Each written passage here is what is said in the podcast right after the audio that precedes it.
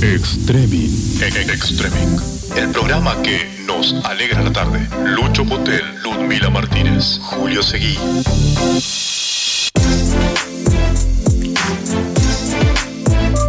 Iguan. Extreming.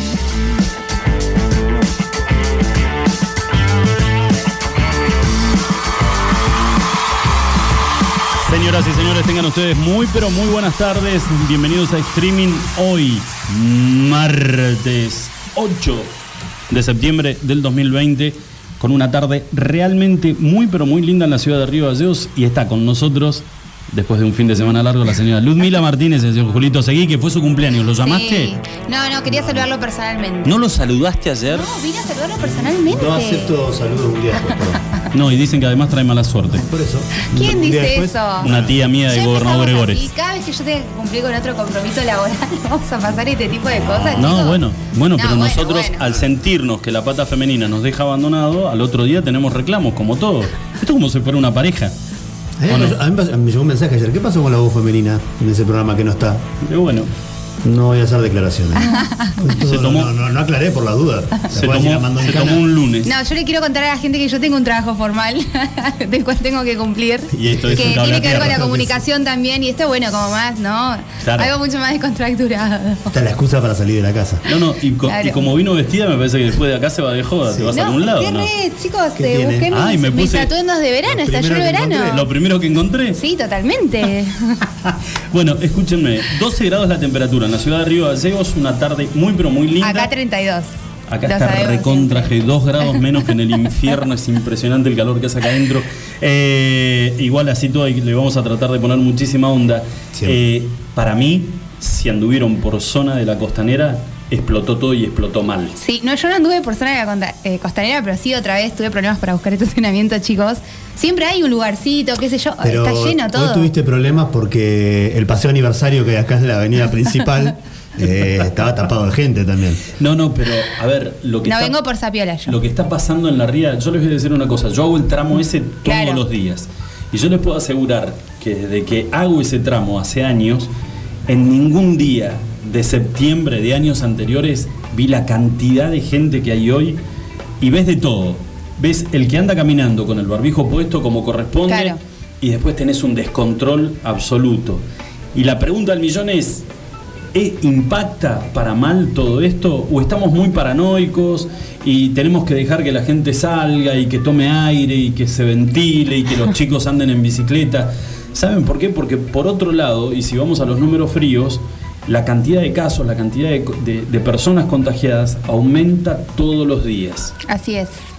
¿Es Es ser, es ser, digamos, ya insoportable con el reclamo o en realidad a nadie ya o a muy pocos les interesa? Yo vi recién, insisto, saben, todos saben, mi novio trabaja en una heladería céntrica, lo fui a dejar recién, porque entramos los dos a la misma hora. Ah, ¿cómo y la cola que había afuera de la heladería, una cosa impresionante. Si bien entran cada tres, cuatro personas, porque el lugar es bastante chico, afuera la gente no está respetando claramente el distanciamiento social, había gente que no tenía barbijo puesto. Digo, bueno, no sé, ya qué decirlo. Ahora, en la, en la ría no controla a nadie igual, ¿eh? No, no, no, no. Está hay- solamente, hay uno eh, donde está cortada el, el ingreso a una parte de la ría, hay dos policías o uno, y en la otra punta está el otro, y después en el resto. Claro, por eso, libre. porque eh, me parece a mí humildemente, y no, yo no soy ni infectólogo, ni estoy metido dentro del COE municipal. El como sentido para tirar- común, digamos. Claro, que me parece que está bárbaro que la gente salga, pero respetando las normas que te dicen que de esa manera vos evitás eh, propagar el El contagio. sí. Eh, si vas con, tu, con tus criaturas, a- llevas las bicis para que puedan recrearse un poquito, poneles el barbijo. Eh, si salís a caminar con, con tu señor, salís a caminar solo, ponete el barbijo, no te cuesta absolutamente nada. Y además lo que me llama la atención también es el tema de los grupos, porque se supone que más de dos personas a una distancia menor de los dos metros aumentás el riesgo de contagio. Pero... Mira, te cuento algo que me pasó a mí el fin de semana, ¿no? Yo, eh, eh, lo- yo a mis hijos les, digo, bueno, limpien el patio, junten, viste lo que se junta y yo les doy plata para que se compren algo. Bueno, ellos hacen eso, qué sé yo, entonces después me dicen, claro, mamá quiere ir a comprar al kiosco. Claro. Digo, bueno, no. ¿Qué hacemos con la Eh, plata? Yo te llevo, al- claro, al kiosco, pero yo te bajo a comprar porque los niños no pueden entrar ni al supermercado, ni a los negocios. Y, y había una señora que estaba entrando con los hijos, entonces, claro, Alma me dice, claro, ¿cómo mamá? ¿Ella puede entrar? ¿Yo no puedo entrar? No, bueno, hija, es que en realidad... No, en realidad los niños no pueden entrar, eh, solamente los adultos. Y no puede estar. Yo explicándole todo, claro, y ella veía, viste, cómo la gente entraba con sus hijos y me decía, como, ¿por qué yo no puedo entrar a comprar? Yo esperemos no ser, y eh, en realidad, esperemos estar pecando de pesimistas y que la realidad nos demuestre totalmente lo contrario, pero a mí me parece que la situación se fue de las manos, la gente está muy, pero muy cansada y ya me parece que es como que no hay herramientas, a menos de que venga una orden estricta, que es el famoso El botón botón rojo. rojo con el que amenazó el presidente de la nación, me parece muchachos que acá estamos complicados y se va a complicar aún más. Iguan. Escuchanos online iguanradio.com.ar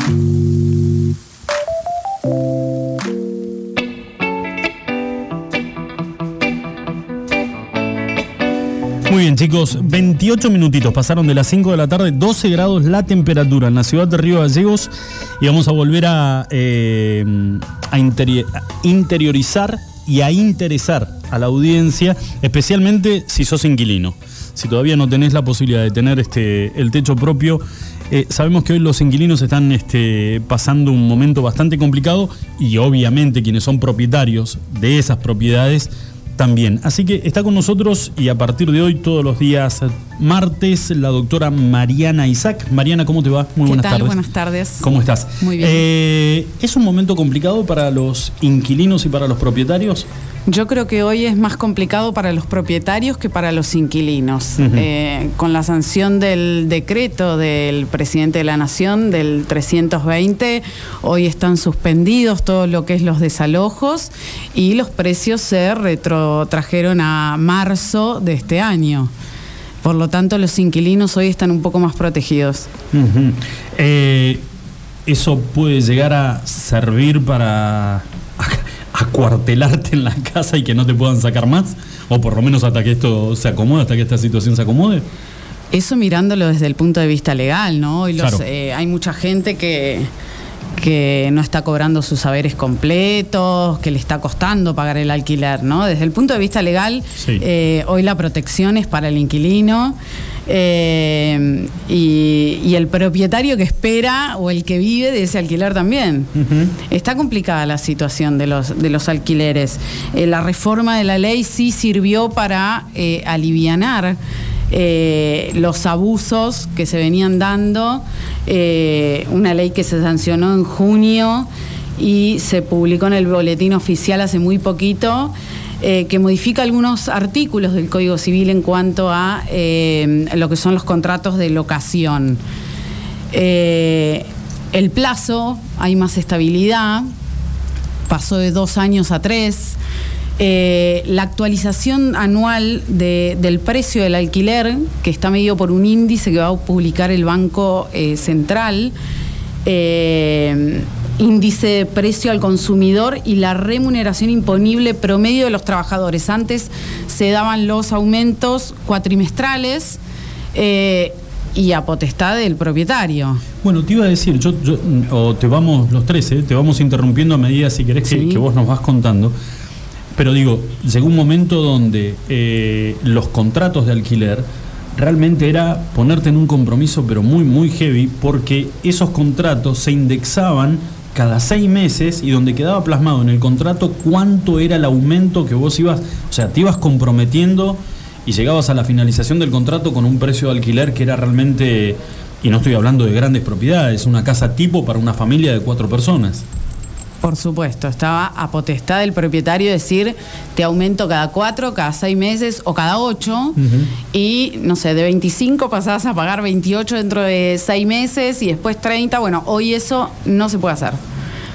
Respecto a esa plata, no, no sé el nombre, no alquilo, por eso quizás es, eh, que se pone cuando vos vas a alquilar, que son, eh, creo que son como meses. Mes de depósito. depósito. Mes de depósito. El depósito en garantía, el Eso una famoso depósito en garantía. igual. Claro, en cuanto al depósito en garantía, eh, bueno, también te decían un mes, dos meses, tres meses, lo que se le ocurra al propietario. Hoy no se puede pedir más de un mes de depósito en garantía. Ese fue otro de los puntos de la reforma. Eh, y la comisión que eh, la persona que te tramita el contrato tiene que ser un corredor matriculado. Si no hay corredor matriculado y es directo el contrato con el propietario, la comisión no la tenés que pagar. Ah, mira. Porque haces un arreglo directamente con el propietario. Claro, si no hay corredor No hay matriculado, no hay, comisión. ¿Sí? ¿Y en caso de que sea inmobiliaria, Mariana? Una comisión que, que, bueno, eh, no puede exceder de este mes eh, que estamos hablando. Está. Igual los montos terminan siendo altos del mes de comisión, por ahí alquilaste una casa que sale, no sé, 20 mil pesos, por decirte algo así, tenés que pagar el mes de depósito, el mes de alquiler, la comisión. Varias inmobiliarias, pues yo he visto por las redes sociales que te ofrecen de pagarlo en tres o hasta cuatro veces por el alto monto que tenés que pagar para ingresar. Si no, tenés que tener ahorrado un montón de plata guardada para poder alquilar una casa. Claro. Es que la gente se desesperaba tanto por buscar eh, dueño directo, el famoso dueño directo, para no pagar todas estas cuestiones, que si la hoy la inmobiliaria no te da facilidad para ingresar a un alquiler, y yo creo que no alquilan más una propiedad.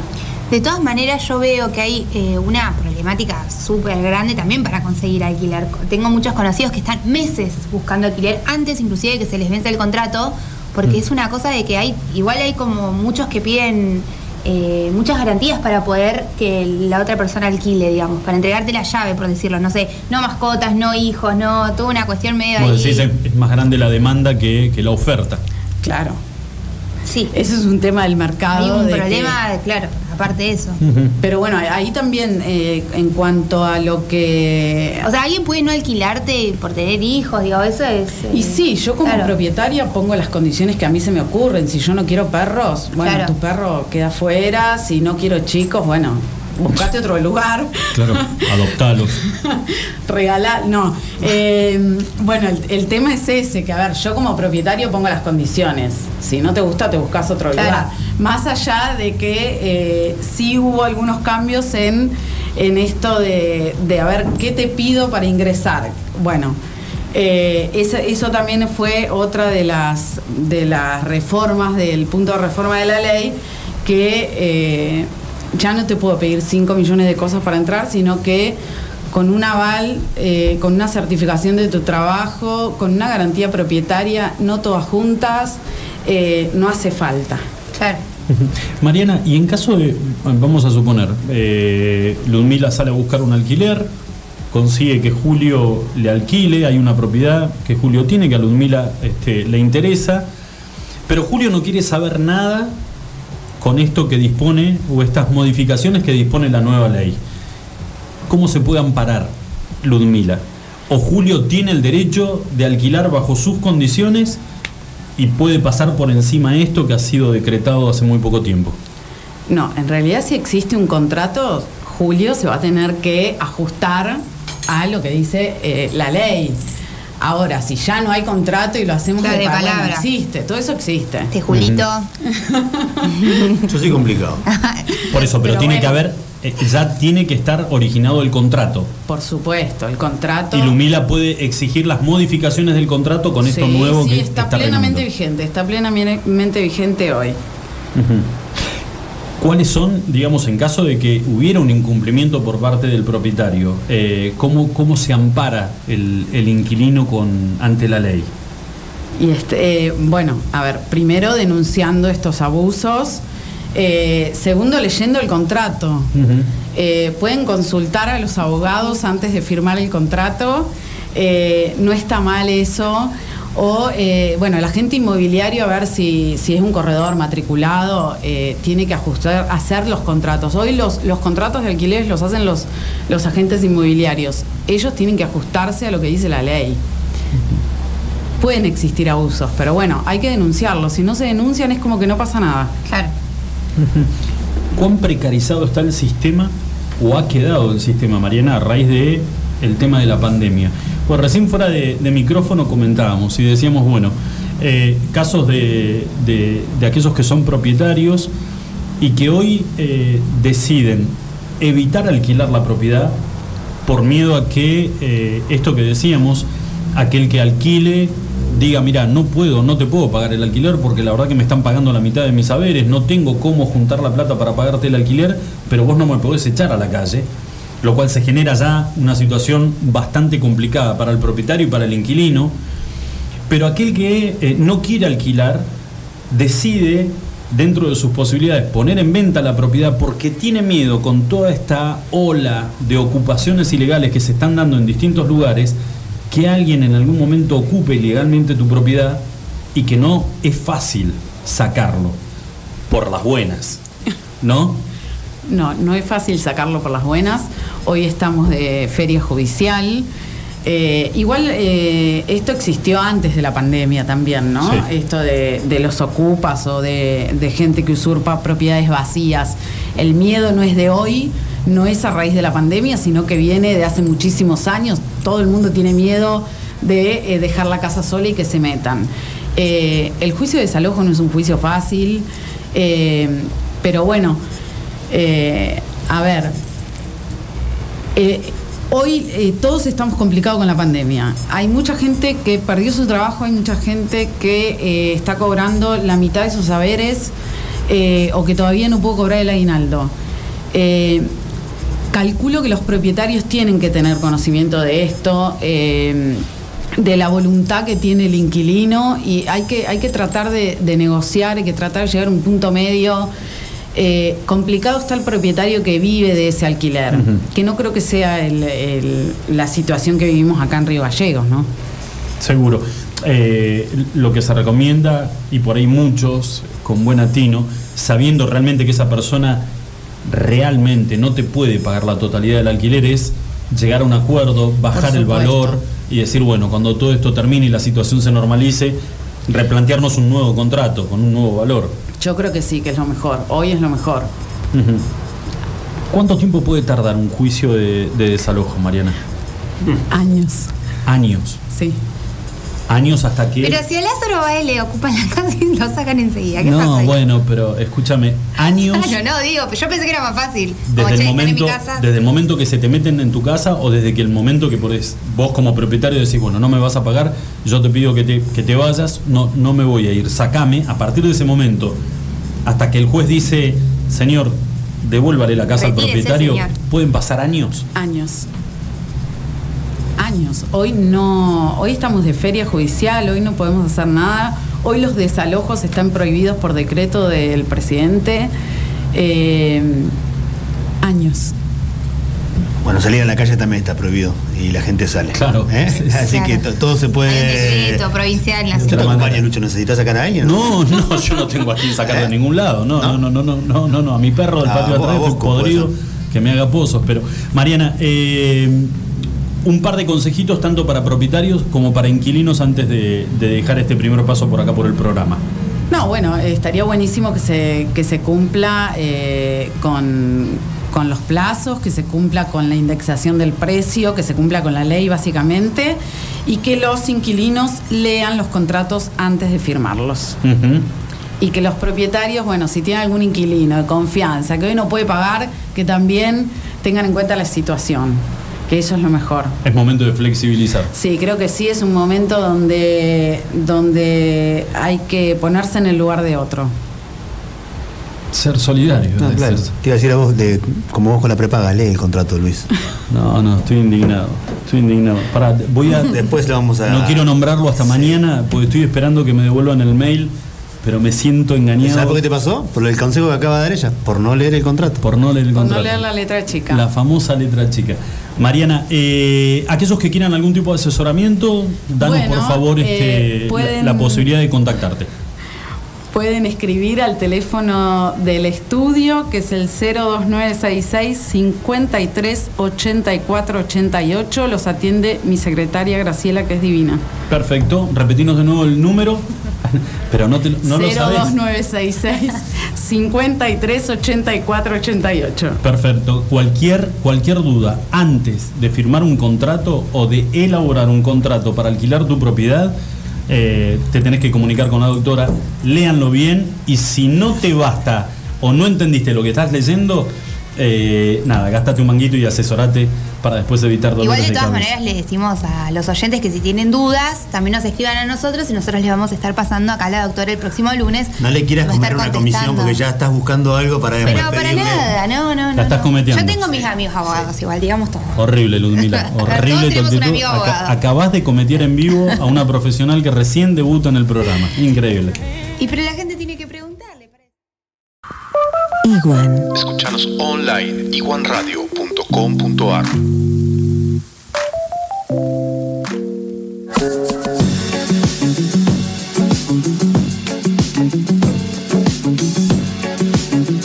Muy bien, chicos, 10 minutitos nada más para las 6 de la tarde, 12 grados la temperatura en la ciudad de Río Gallegos. Perdón. Uy, no, no me puse el codo. No, es con el codo. Pero No, por favor, Chicos, tosí. Te vas, afuera. No, yo te juro. te quiero- no. Vamos a una pausa que Lucho No, se se retira. enojó. La verdad, hum- humor malísimo No de seas- ustedes. ¿eh? ¿Sabes qué día es hoy? Mm, hoy es martes. Sí. Eh, dame dos segunditos. Post cumpleaños de Julito. Martes. 8 de De septiembre. septiembre. Y- Sí, estamos a 10 días nada más de, de una festividad de, de la cual no vamos a poder participar, lamentablemente. Una lástima. ¿Y vos sabés qué Tiquití, pasó un tiquití, 8 de septiembre hace 30 años? 30 años. ¿Qué 30 estabas- años. ¿Qué estarías Yo haciendo vos? Yo tenía contá. 20 años. ¿Estabas en Comodoro? Bolud- no, estaba en Río Gallego. ¿Ya estabas acá? Es más, para 20 años estaba arriba del camión laburando con mi viejo. Mira. Fue cuando te echaron, digamos. Un sea, año, un año, Estabas en la ruta. sacaron. un año para el olvido, para mi viejo. ¿eh? Claro, cuando le perdiste el mate y todo eso. Exacto. Estabas en la ruta Para y mi no- viejo. Y seguramente no pudiste ver lo que voy a decir ahora. Hace 30 años se cumple hoy. Pará, pará, pará, pará, que me parece que sí, ya sé a dónde vas y me parece que... A ver. Y es más, y te voy a decir dónde estaba porque fue un momento, uno de los pocos momentos, y Oh. acá los voy a poner, los voy a hacer emocionarse a todos, No. que nos dimos un abrazo con mi viejo. Los maté con esa, ¿no? Sí. Y yo lo cuento en serio, no, no estoy jodiendo con eso. A mí se me hizo Puede la ser, garganta. bueno, puede ser Argentina-Brasil. No. Ay, pensé que me ibas a decir el gol del pájaro Qué Canigia. cerca. Pensé que me ibas a decir el gol Bueno. del, del pájaro Canigia. No. en- Hay un pájaro en la historia porque Steffi Graf se parece un poco, pero hoy se cumplen 30 años que Gabriela Sabatini ganó el Sí. US Open. Ah. Único gran slam en la carrera de ciclista de Gabriela Sabatini. Vos sos y un concheto que no se puede creer que me venís a tirar tenis. Pero, Yo no había nacido. Claro. Años digamos 90, todo. quiera, creas o no, televisión de aire en la Argentina lo pasaron en vivo en todo el país ese partido. Yo No, era no, chiquito, tenía 10 años recién cumplido, pero lo vi al partido en esa época yo jugaba al tenis y jugaba. Es verdad. ¿Con intentaba. quién fue la final? Con Steffi Graf, Con con, la alemana, que Qué linda mujer, del eh. mundo durante varios años seguidos y Sabatini tiene el récord de ser la jugadora que más veces le ganó a Steffi Graf en circuito femenino. Ahora, qué lindo, yo me acuerdo, qué lindo duelo, ¿eh? Latina por un lado, Teutona por el otro. Muy lindas mujeres las dos, Sí. Horrible la seña que hiciste, Julio. Y no me refería a eso. No. Teutona se le dice a los que son de, eh, de la zona de Los alemanes, sí. ¿sabes? Está clarísimo eso. Me hiciste otra seña horrible que. Ludmila no lo vio y si no, y no Ludmila- entiendo, porque se yo cuando, Lo ah, hubiera cuando visto. ustedes hablan de cosas. No, se que sumerge yo en el celular. Cuando No, nosotros hablamos de sí. otra cosa, se sumerge en el celular No, y, aparte y queda, Está chateando- queda adentro. Gabriela, Sa- puedo decir, duelo entre una alemana y una latina. Gabriela Sabatini, hiper amada en los Estados Unidos, lugar donde ganó este torneo. es La gente es fanática de ella. De hecho, creería que la conocen más allá que acá. ¿En serio? No, Sí, te sí. juro que no lo sabía. Vive en Miami hace más de 20 años, está radicada allá. Nada que ver, yo pensé que vivía en Suiza. No. Tiene negocios por todos lados. En Alemania, de hecho, ella sacó un perfume en Alemania. Sí. Eh, marca Gabriela Sabatini en, en plena época de rivalidad con Steffi Graf y era Te lo juro. altamente vendido. ¿Sabés que era el perfume, el, per- el único perfume que usaba mi mamá? El enga- no, porque mi, mi hija jugara al tenis, mi hija tenía menos deporte que, que la revista Chacra, pero mi Tenía vieja. deporte. Sí, Tenía, tenía, el ojotazo. Ah, entonces, ma- entonces mamá miró la final. Ojotazo Entonces libre. ustedes estaban maneja en la ruta, que estaban ahí por Choel Choel, seguro metido en un, En se algún- perdieron. En algún burdel. Dios. No, escúchame. Puede ser. El partido, pero te voy a sacar, el partido ese de Argentina-Brasil, pase Sí. de Maradona a Sí, Canigia, Mes de junio, que le ganamos a Brasil, ¿no? Mes de junio. ¿En qué mundial fue? Mundial 90, Italia 90. Italia 90. Bueno, Bueno, a Brasil que nos pelotearon, cascotearon 90. el rancho. Y ahí tenía, escúchame, ahí tenía 11 20 ti- años. 11 tiros en los palos. Bueno, Escúchame, Ludmi. Te voy a hacer emocionar, te voy a hacer emocionar como hijo con una pésima relación con su padre. Eh, eh, paramos a comer a mirar el partido. por en, eh, ¿Cómo no vas a parar? en Cañuelas, que hay un par de parrillitas cuando ya salís de Buenos Aires, que empezás a, a tomar ruta nacional número 3. Estaba lleno de camiones, pero lleno. Todo el mundo había parado, con- costaba un montón conseguir un lugar en una parricita para poder comer porque todo el mundo quería ver el partido. Me acuerdo que mete el gol, el gol Canigia, el abrazo que me di con mi viejo, nunca, nunca. Por ahí me, se ve que reaccionó y se dio cuenta, me estaban dando un abrazo a mí. Y dijo, puta madre, este, me va algo me va a agarrar. Bueno, todos los que estábamos en esa parrilla, es ¿quién más, gritó? Yo me acuerdo. obviamente fuimos parte de la mitad que se fue sin pagar, pero olvidados, ¿eh? después en el otro viaje pasamos y pagamos lo que habíamos Dejaron que consumido. claro. Pero nos subimos al, al camión que salíamos de Buenos Aires cargados para Ushuaia y era, pero yo no sé la cantidad de horas que cada vez que te cruzabas con alguien era todo el mundo ir con banderitas de Argentina, seña de luces, bocina.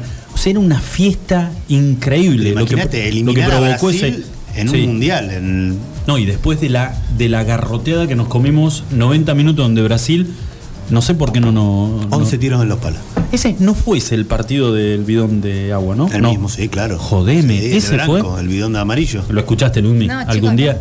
Siempre, toda la vida, se corrió la bola de que eh, Argentina, cuando los jugadores, por el calor y el cansancio, necesitaban tomar agua, refrescarse, había un bidón que estaba preparado a propósito con somníferos y que ese bidón los jugadores argentinos sabían que no tenían que tomar y se lo ofrecían a los jugadores brasileros. Algunos sabían y otros no. Claro. Está la anécdota que Maradona le puso un grito al Vasco Larticoechea porque casi le mete un, Le metió un pico al, un piquito, al- sí, al- bidón. al bidón amarillo, que era que no había que agarrar. Uno de los jugadores brasileros fue Branco, Exacto. que se mandó un par de, de- de tragos largos de, de agua y que después las imágenes muestran de que el tipo no había manera que le pueda pegar a la pelota, No. que era una máquina de pifiarle y era porque ya le estaba haciendo efecto el agua que había tomado, que era un bidón De compostura. que había sido, claro, sí, que había sido Laxante le preparado. habían puesto. Laxante le habían puesto, qué hijo de puta, muy bueno.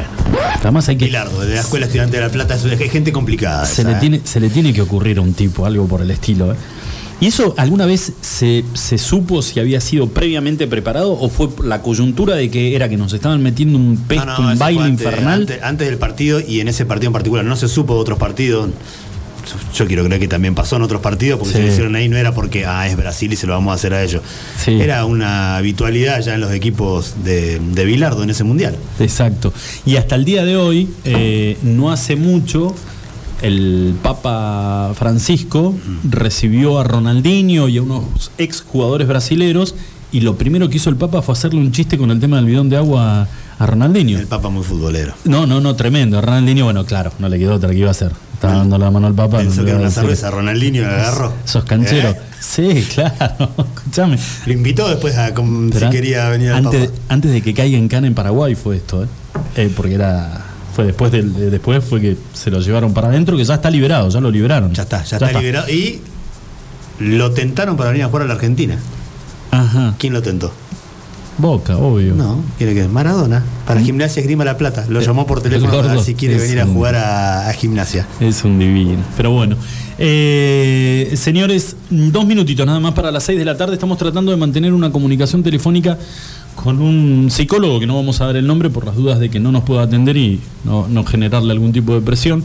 Pero la idea es charlar e interiorizarnos, saber cómo podemos hacer nosotros como papá para darnos cuenta de que nuestros hijos, y estoy hablando de niños y niñas, eh, están siendo víctimas de algún tipo de acoso a través de redes sociales, eh, estos famosos casos de grooming, cómo los podemos acompañar, cómo podemos ayudar, cómo podemos detectar.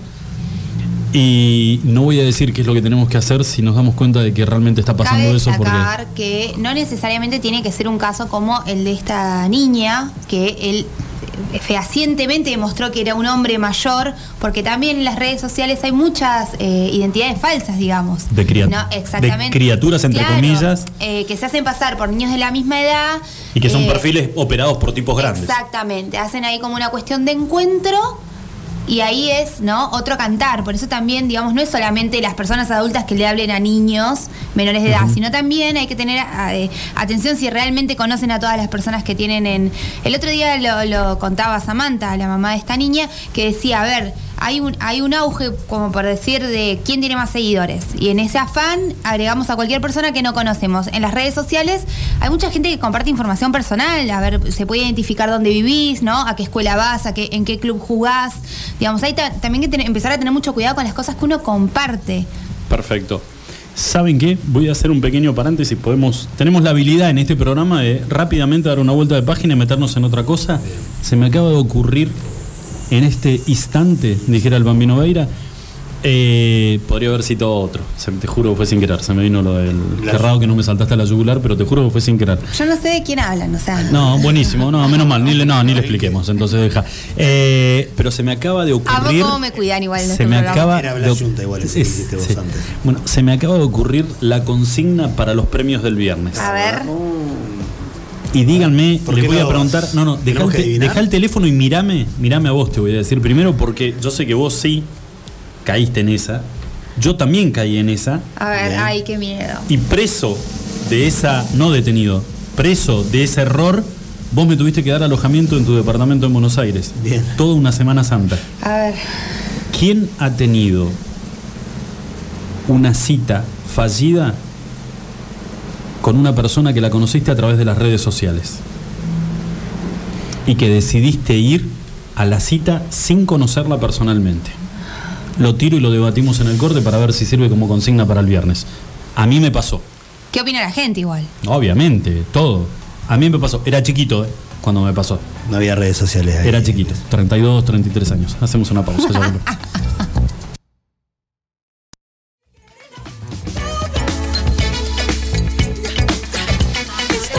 o sea, es que esto, esto es mi onda. Esto es mi onda. Y tiene que ver con, no sé, es, no, no, no, arriba de un bafle, Ludmila, eh, arriba de un bafle y en cueros. Ah, te iba a decir, yo, te hacía, con solapa y patas de elefante. No, no, no, no, no. Esto es madeira, arriba de un bafle, en cuero, y ya después me di cuenta que tenía que ir fajado porque la panza no, no, Yo, no, ayudaba nada. fajado terminaba al final de la noche. Lo único que quiero decir es que a mí me hace muy feliz hacer este programa, realmente. O sea, digo, porque dentro de toda mi vida, ¿no? Es el único momento que me río. Chicos, ah, re triste, pero gracias. Ah, les quería agradecer. Pero la verdad que la vida de ustedes es un quilombo, chicos. Bueno, nos ponemos dos minutitos. Ojalá todos tengan un Lucho Botel y un Julito CI en su vida. Guardado en su placar. bueno, pero vos sabés que hay un, hay un montón de señoras grandes que nunca me quisieron de suegra. O sea, de yerno no me querían, ¿no? Mira vos. Mira qué, lindo, mira qué lindo consejo de Mira, yo te imaginaba ahí como que todos te querían, ¿viste? El que hace el asadito el domingo, que trae la birrita bajo el brazo. No, las abuelas sí, las mamás no. No. Y por ahí hasta el día de hoy me está costando un poquito. Pero bueno, escúchame. Eh, nos vamos a meter eh, con un tema que es súper serio y que lo venimos tratando ya desde hace un par de días.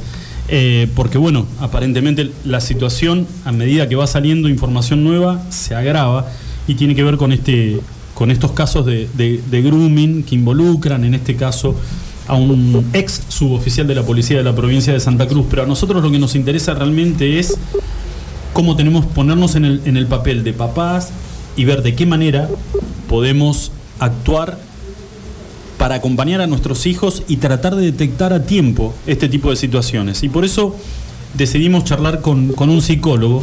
Es una persona joven, muy reconocida acá en el, en el medio. Estamos hablando con, con Ariel San Román. Ariel, ¿cómo te va? Muy buenas tardes. Gracias por, por atendernos. ¿Cómo estás? Eh, eh Lucho, ¿qué tal? ¿Cómo andás? Bien, bien, bien. Eh, ah, Ariel, vos sabés que, bueno, en la, digamos, en la presentación que hacíamos de la posibilidad de, de hablar con vos, planteábamos, planteábamos estos últimos casos que se han denunciado en la ciudad de Río de grooming, que tienen como víctima a criaturas de 12, 13 años y aparentemente hay algunas mucho más chicas todavía. Y lo que nosotros nos, nos planteábamos, Ariel, primero, eh, Ariel, primero por un lado es el, el daño psicológico que le produce a una criatura este tipo de situaciones. Y en una segunda parte de la charla, si te parece, es nosotros parados en el rol de papá o de mamá, ¿cómo podemos hacer para acompañar a nuestros hijos que deciden tener una red social y evitar que sean víctimas de este tipo de, de comportamientos por parte de tipos de pedófilos? Sí, bien. Eh, eh, en relación este, a, lo primero podemos pensar que los efectos eh, yo estoy intentando pensar este, los efectos que yo he visto en mi propia clínica, ¿no? Sí. Sobre todo los, lo- los efectos que hay es eh, del orden de una exposición, o sea, de una exposición del cuerpo de un modo que se desregula, por lo cual, vamos a decirlo así, no me quiero poner muy técnico, pero en los efectos que vemos en los chicos como que quedan totalmente atrapados a merced de eh, estas cuestiones abusivas eh, y de la intrusión del otro, vamos a decirlo así. No voy a eh, subtítulos de lo que acabo de decir, ¿no? Sí, sí, sí. Podemos pensar que eh, los chicos eh, siempre tienen una relación complicada con nosotros, vamos a decirlo así, con sus padres, ¿no? En tanto que, sobre todo en, en ciertas edades donde se produce esto, está toda la la construcción de lo que es el campo de la privacidad, de poder tener un mundo aparte de sus padres. Y vamos a hacer así que el campo de la privacidad es un campo muy importante eh, en la constitución tanto de los niños como de las niñas. Y cuando esto sucede, este, eh, el grooming, sobre todo cuando eh, lo que se produce a nivel de fotos, videos, accede a, dominio público, vamos a decirlo así, ese campo de la privacidad, vamos a decirlo así, ese, lugar de resguardo de una identidad propia, eh, precisamente por fuera de la identidad familiar, o sea, que, vamos a decirlo así, que son las bases para tener una autoestima, si queremos podemos decirlo así, eso queda derruido, queda destrozado. Por lo cual los efectos en la apreciación que va a tener eh, ese niño y esa niña a futuro, por lo general van a ser efectos eh, bastante complicados, este, una autoestima muy baja, un nivel de incertidumbre para lo que es volver a conectar, eh, sobre todo pensemos cuando esos niños ya comienzan a tener este, una edad donde comienzan a flirtear con otros niños niñas de su edad, o sea, comienzan estas cuestiones de los primeros a- a- a- amorcitos, este, noviecitos, Sí, comienzan te- a tener un, un- comienzan a ser un poco más retra- pueden tener dos, dos versiones, pueden ser por un lado retraídos o por un lado irse al otro al otro extremo, ¿no? Este como vamos a decirlo así, vivir su sexualidad o de un modo totalmente inhibido o de un modo totalmente extrovertido que también trae sus problemas, ¿no? Seguramente. O sea, se, se rompe, discúlpame que te interrumpa, Sí. Ariel, se rompe el canal espontáneo de crecimiento. Podemos decirlo que sí, ¿no? Hay algo que ahí se rompe, este, que queda este, totalmente, que lo que los, estos eh, sujetos, los niños y las niñas, van construyendo como un campo privado en el cual poder luego este, fortalecer su personalidad, eso queda totalmente tambaleado y ahí este, pueden vivirlo, vuelvo a decir, o, o de una manera totalmente compulsiva la sexualidad o de una manera totalmente este, inhibida, que ambas caras a los es, vamos a decirlo así, expresiones de cómo ellos pueden este, sobrellevar la culpa que les provocó este, esa situación, ¿no? Porque también, vamos a decirlo así, sobre todo las- víctimas de esta situación, los, los perpetradores, los sujetos pedófilos, vamos a decirlo así, saben manejar muy bien a sus víctimas para hacerles sentir que ellas son las responsables y los culpables de lo que está sucediendo, ¿no? Vamos a decirlo así. Entonces, eh, ahí aparece un, eh, un efecto muy nocivo que es el de la culpabilidad, ¿no? De culparse por las acciones y por las consecuencias de lo que haya pasado, este, y que eso puede llevar, este, vuelvo a decir, a, a tener un modo de relacionarse con nosotros este, complicado. Ariel, consultarte. Eh, Ludmila Martínez te saluda, ¿qué tal? Buenas ¿Qué tal, tardes. Lula? Eh, a nosotros hace unos días trajimos a la mesa este Ujú. nuevo auge que hay entre las eh, chicas y chicos de cierta edad, adolescentes, preadolescentes, cada vez más chicos en realidad, que eh, suben, digamos, la dinámica de las redes sociales hace que ellos suban, por ejemplo, ropa, eh, digo, fotos, por ejemplo, con muy poca ropa, ¿no? Con un nivel de disposición muy alto, ¿no? Como padres, ¿qué hacemos para, en algún punto, no trazar, digamos, trazar esta línea eh, y no romper esto que planteas vos de decir, bueno, esto tiene que ver con su intimidad, ¿no? Y bueno, obviamente que hay cuestiones desde la dinámica de las redes sociales que nosotros claramente por cuestión etaria no vamos a, no vamos a entender. Pero bueno, para no, digamos, no invadir su privacidad, nosotros no preocuparnos, digamos, ¿cuál es el límite? Eh, eh, gracias por tu pregunta, porque eso me da pie a, a lo primero que voy a decir es cuál es el límite de que los adultos dejemos de eh, fomentar la exposición del cuerpo de las niñas. Porque si hay, hay, hay un gran problema acá, es eh, eh, que no viene, el problema no viene en los niños, vamos a decirlo. No, El claramente. problema viene, el problema viene en los adultos. Eh, una anécdota, te voy a contar una anécdota, hace un par de años, tres, cuatro años, este, estaba en un asado con, quien era mi pareja en aquel entonces, y había un familiar de esa persona que le estaba mostrando unas fotos, yo estaba ahí al lado, y medio como con una exigencia, que miremos las fotos que ella le estaba sacando a sus hijas, 3, 5 años, este, en eh, que estaban ahí en una bañera, ¿no? Y como esa exigencia de ella de mirar esas fotos y de repente en una de las fotos que pasa eran eh, las niñas este, paradas en la bañera y con una pose así este, el trasero a la madre, ¿no? Y, y, me pareció absolutamente bizarro, porque ahí lo que podemos encontrar es, después no nos quejemos si esas niñas tienen una compulsión a mostrar el cuerpo, porque está demandado por su propia madre, vamos a decirlo así. Eso en un punto, ¿no? Porque eh, nos olvidamos de esto, de que hay una sexualización a la infancia que la comete el adulto. Y no precisamente pensar que esta sexualización a la infancia es solamente eh, eh, en los sujetos perversos, sino en la cultura misma. Eh, hace un par de años vimos este, este, programa de Tinelli que era, no me acuerdo el nombre, yo no miro tele, pero que era como bailando por un sueño, pero bailando Kid creo que se llamaba, donde veíamos a niños muy corta edad vestidos con ropa de adultos y este eh, haciendo bailes eh, eróticos, ¿no? Este, vemos nosotros a padres y madres que visten de un modo eh, adultizado y sexualizado los cuerpos infantiles. Entonces, el problema es que la infancia, obviamente, como todo niño y toda niña, va a experimentar este, vamos a decirlo así, propiamente es algo del desarrollo infantil, este, experimentar este, lo que es su, su, sexualidad. Y la sexualidad infantil no la tenemos que entender como la sexualidad adulta, sino que ellos van a explorar su cuerpo, las sensaciones de su cuerpo, etc. El problema es que si el adulto en esa exploración infantil fomenta la exposición del cuerpo, este, obviamente que lo que el adulto fomenta, los niños y las niñas lo van a ir a hacer. Eso por un lado, ¿no? O sea que, primer punto, hay un límite que hay que poner en el propio adulto. ¿no? Este, que el propio adulto se tiene que limitar en relación a la infancia, y vuelvo a decir que es algo a nivel cultural, no es solamente para pensar en, los objetos perversos. Y después lo que, lo, que me llama la atención es, este, de esto es que el adulto mismo no sabe los alcances de la tecnología hoy por hoy, ¿no? Hoy podemos pensar que le damos un celular a un niño y obviamente que para darle ese celular y funcione ese celular necesita activarlo con una cuenta. ¿Y con una cuenta de quién? De un adulto. Por lo cual, ese niño pone pornografía en el buscador y le va a salir toda la pornografía que le va a acceder a un adulto. A no ser que el adulto que le dio ese celular este, haya puesto un programa que limite, que censure. El control parental. Eh, eh, el control parental, exactamente. Cosa que, si le comenzamos a preguntar a todos los padres que le dan un celular a sus hijos, ni siquiera saben cómo se utiliza esas aplicaciones. Yo creo que, lo ¿a qué voy con esto? no Creo que lo que está faltando en el mundo del adulto es comenzar a entender la propia tecnología que ellos utilizan y los alcances que tienen.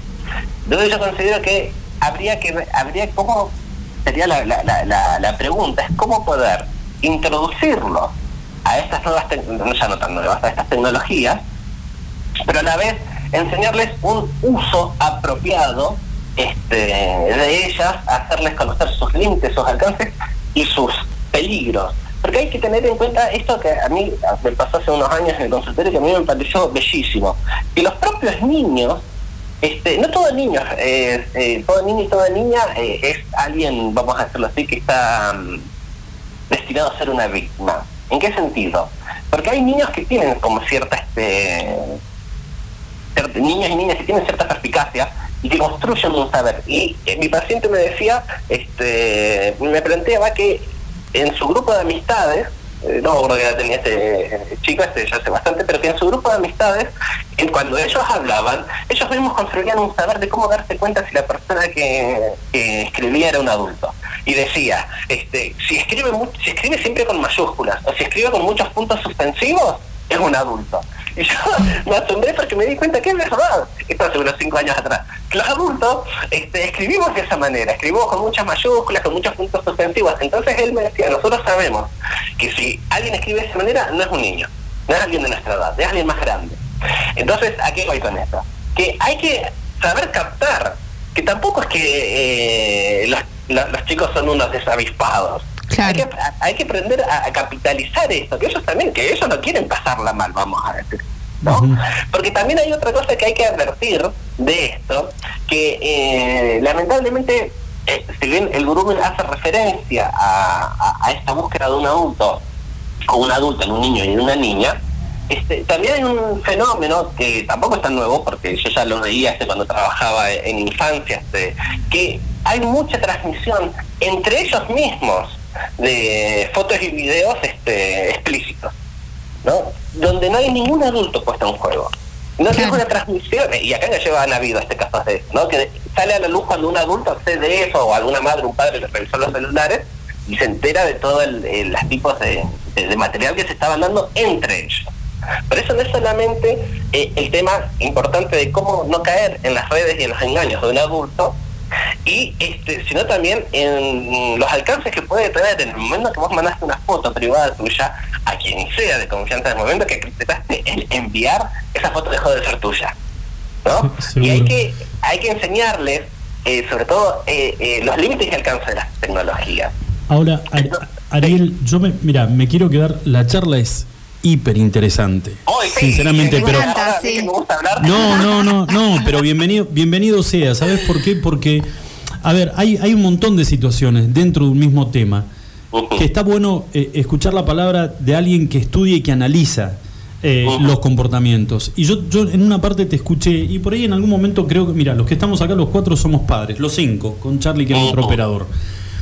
Con el paso del tiempo, Ariel, los padres hemos ido, eh, hemos ido cediendo la responsabilidad que nos cabe como padres ante la educación de nuestros hijos por el oh. hecho, por el hecho de no querer enfrentarlos, por el hecho de no querer hacernos cargo de que el otro lado nos, nos vamos a ligar, y disculpame el término, una cara de culo, un berrinche, porque no queremos, queremos llegar a casa y descansar, entonces cedemos a, a lo que los chicos nos dicen para no generar un conflicto. ¿Es, ¿Esto pasa? Sí, por supuesto, ¿no? Este, yo me acuerdo que hace, cuando, imagínate, cuando estaba en los ciber, yo era estudiante todavía, y me acuerdo vez fue un ciber y entró una madre con un chico y le dijo al flaco que atendía, te lo dejo cuatro horas, lo vengo a buscar. Y, onda, las nuevas guarderías. Claro. y a lo que voy es que también... Y hoy es, perdón, perdón, y hoy es, eh, Ariel, hoy no hace falta el ciber, hoy es tomar la computadora o tomar el teléfono celular. Exactamente. Y sobre todo también lo que se produce es que es cierta pereza en el adulto de introducirse en estos temas. Porque hoy parece ser que se cambió la relación. Hoy es el adulto el que le pregunta al niño cómo funcionan las cosas. ¿no? ¿Cómo funciona esto? Vos que sabés, vos que estás en la computadora. Y eso, eso que puede parecer una tontera, implica un cambio de las relaciones de autoridad muy fuerte. ¿No? Porque este, después es, es el, el adulto el que se infantiliza junto con el niño. ¿no? Y después no le puede poner el más eh, que autoridad, sobre todo autoridad hay que pensarlo en este sentido, es que lo que yo te transmito tiene una autoría, lo que yo te transmito es porque yo lo viví, sea porque te estoy transmitiendo algo que no lo hagas porque yo lo hice, me fue mal, o sea porque te transmito algo que yo hice y me fue bien.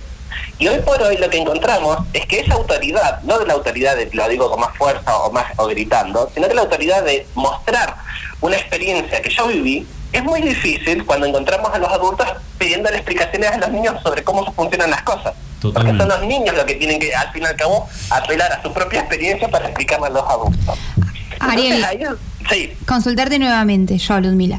Eh, ¿Cuál es la edad, digamos, eh, qué se aconseja? Porque, a ver, a mí yo tengo dos hijos, uno de una de seis y uno de ocho, ¿no? Yo quizás no soy muy de la tecnología, viste, prefiero que no, pero hay una presión social tan grande por parte de sus compañeros, por parte de todos los entornos que ellos manejan, ¿no?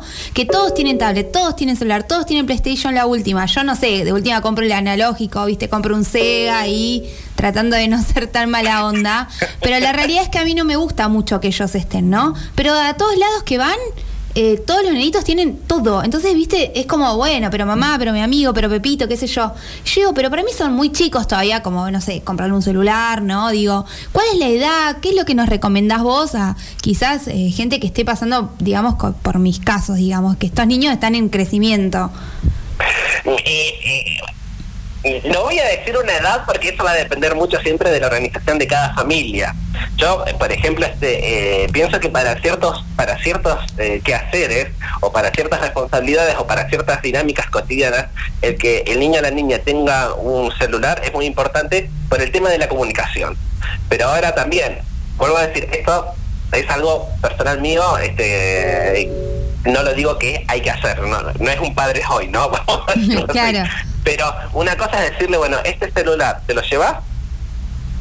Invento, ¿eh? Invento. Te vas a básquet por cualquier cosa, yo me, me hago tarde o pasó algo, me mandas un mensaje, listo. Nos volvimos a encontrar, cruzaste la puerta de la reja de casa, dame el celular, se acabó. Genial. Invento, ¿no? Claro. A lo que voy es que, eh, pero, eh, dos cosas en relación a lo que vos decís, es que, eh, eh, y acá me pongo un poquito este, de Foucault, es decir, eh, el gran poder que tenemos nosotros es poder decirnos, ¿no? Eso es algo propio, lo mejor que puede, que tiene, la mejor herramienta que tiene el humano es poder decir no. No porque todo el mundo lo haga, implica que uno lo tiene que introducir o me tengo que introducir en eso. Y lo segundo es que si lo introduzco, lo voy a introducir de una manera regulada.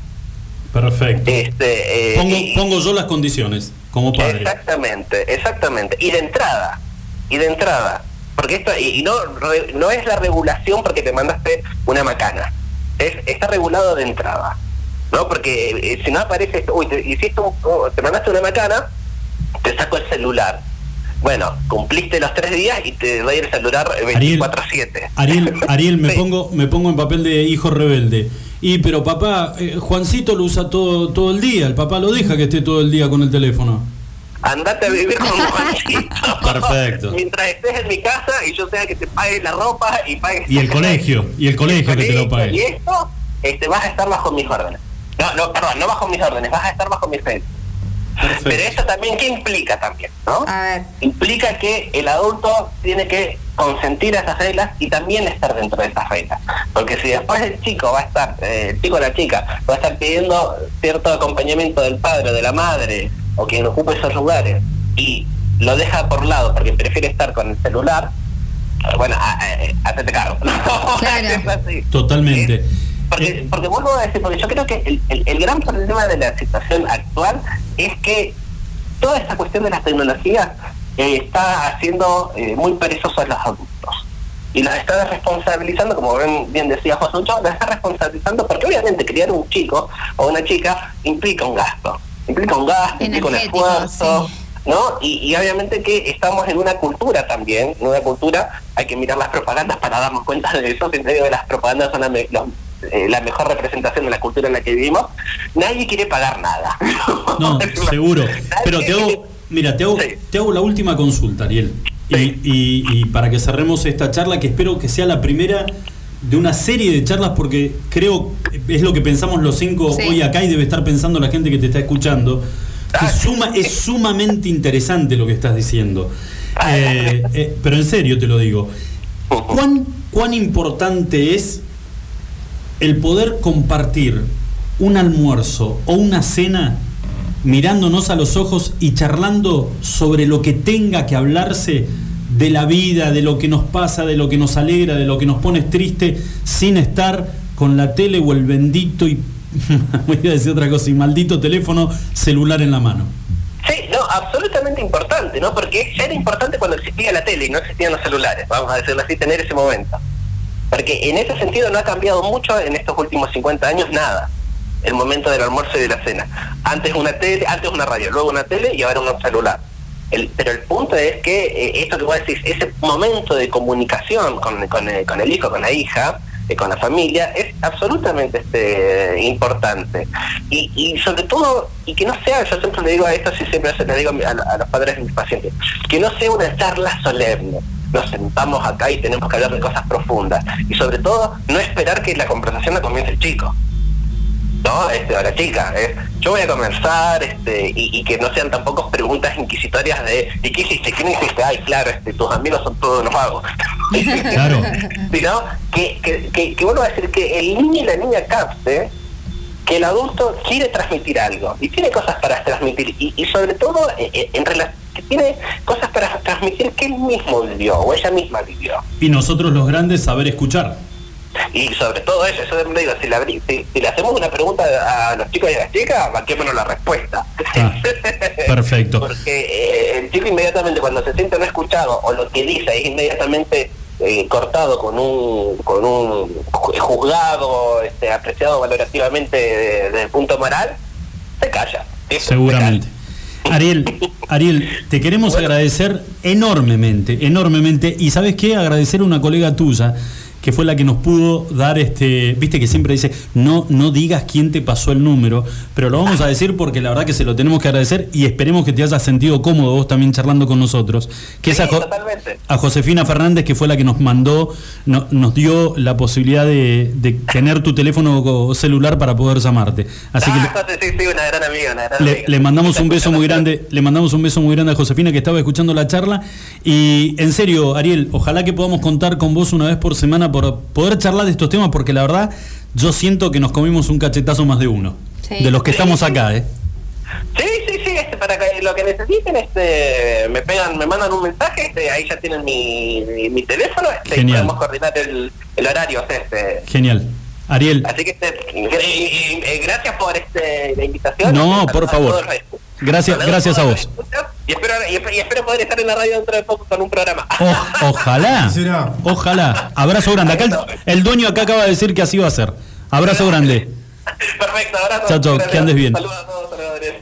Che, eh, hace rato que no, no me enganchaba con una charla este, que no tenga que ver con lo político, con lo, con lo policial. No, súper ameno y Obvio. descriptivo, súper claro. Ojalá, ¿sabés qué? En varias de las situaciones, nos, creo que yo por lo menos me siento identificado con lo último que decía, bueno, que tú, el, el famoso, mi viejo decía, tú, ahí venís, claro, estos son toda la manga de drogadictos que andan con vos. Sí, sí. Decía, ah, por ahí capaz que con alguno tenía razón, pero no, no, no todos. Nunca le pude terminar de decir que. Sin embargo, con el paso de los años, algo muy loco. A ver. De que, por ejemplo, mis, y eran los mis amigos de Comodoro, no los de acá. ¿eh? Los de Comodoro eran como un. Eran una, Ah, lo que Bien. serían, porque los de acá juegan a la mancha con los aviones. no, los de Comodoro eran complicados, eran complicados. Pero po- mirá lo que son las cosas. Con el paso del tiempo y a través de las redes sociales, por ejemplo, teníamos en el, en el grupo de amigos, y estoy hablando de amigos de 17, 16, 18 años, era uno que era terriblemente mamerto, pero un borracho perdido, y hoy es médico cirujano en un hospital en Córdoba.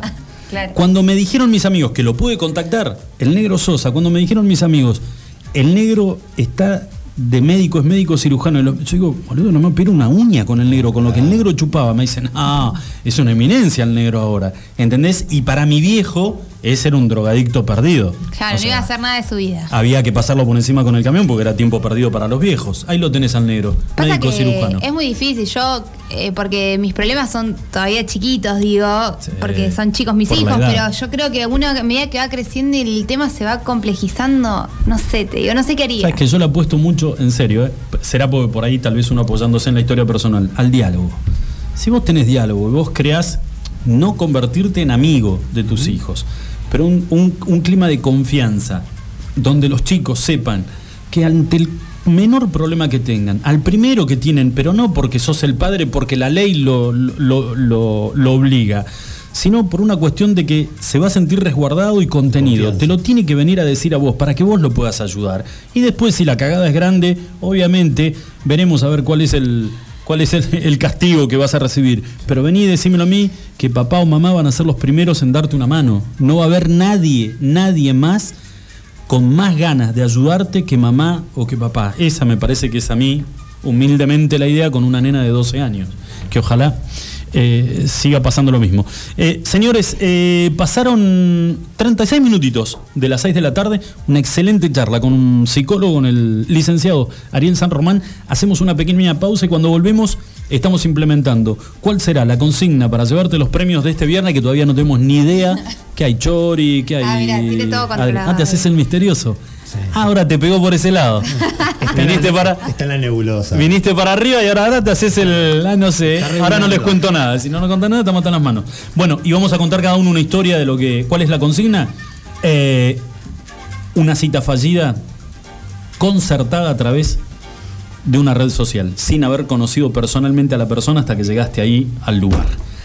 Y todo como el culo, después de la pausa. Escuchanos online iguanradio.com.ar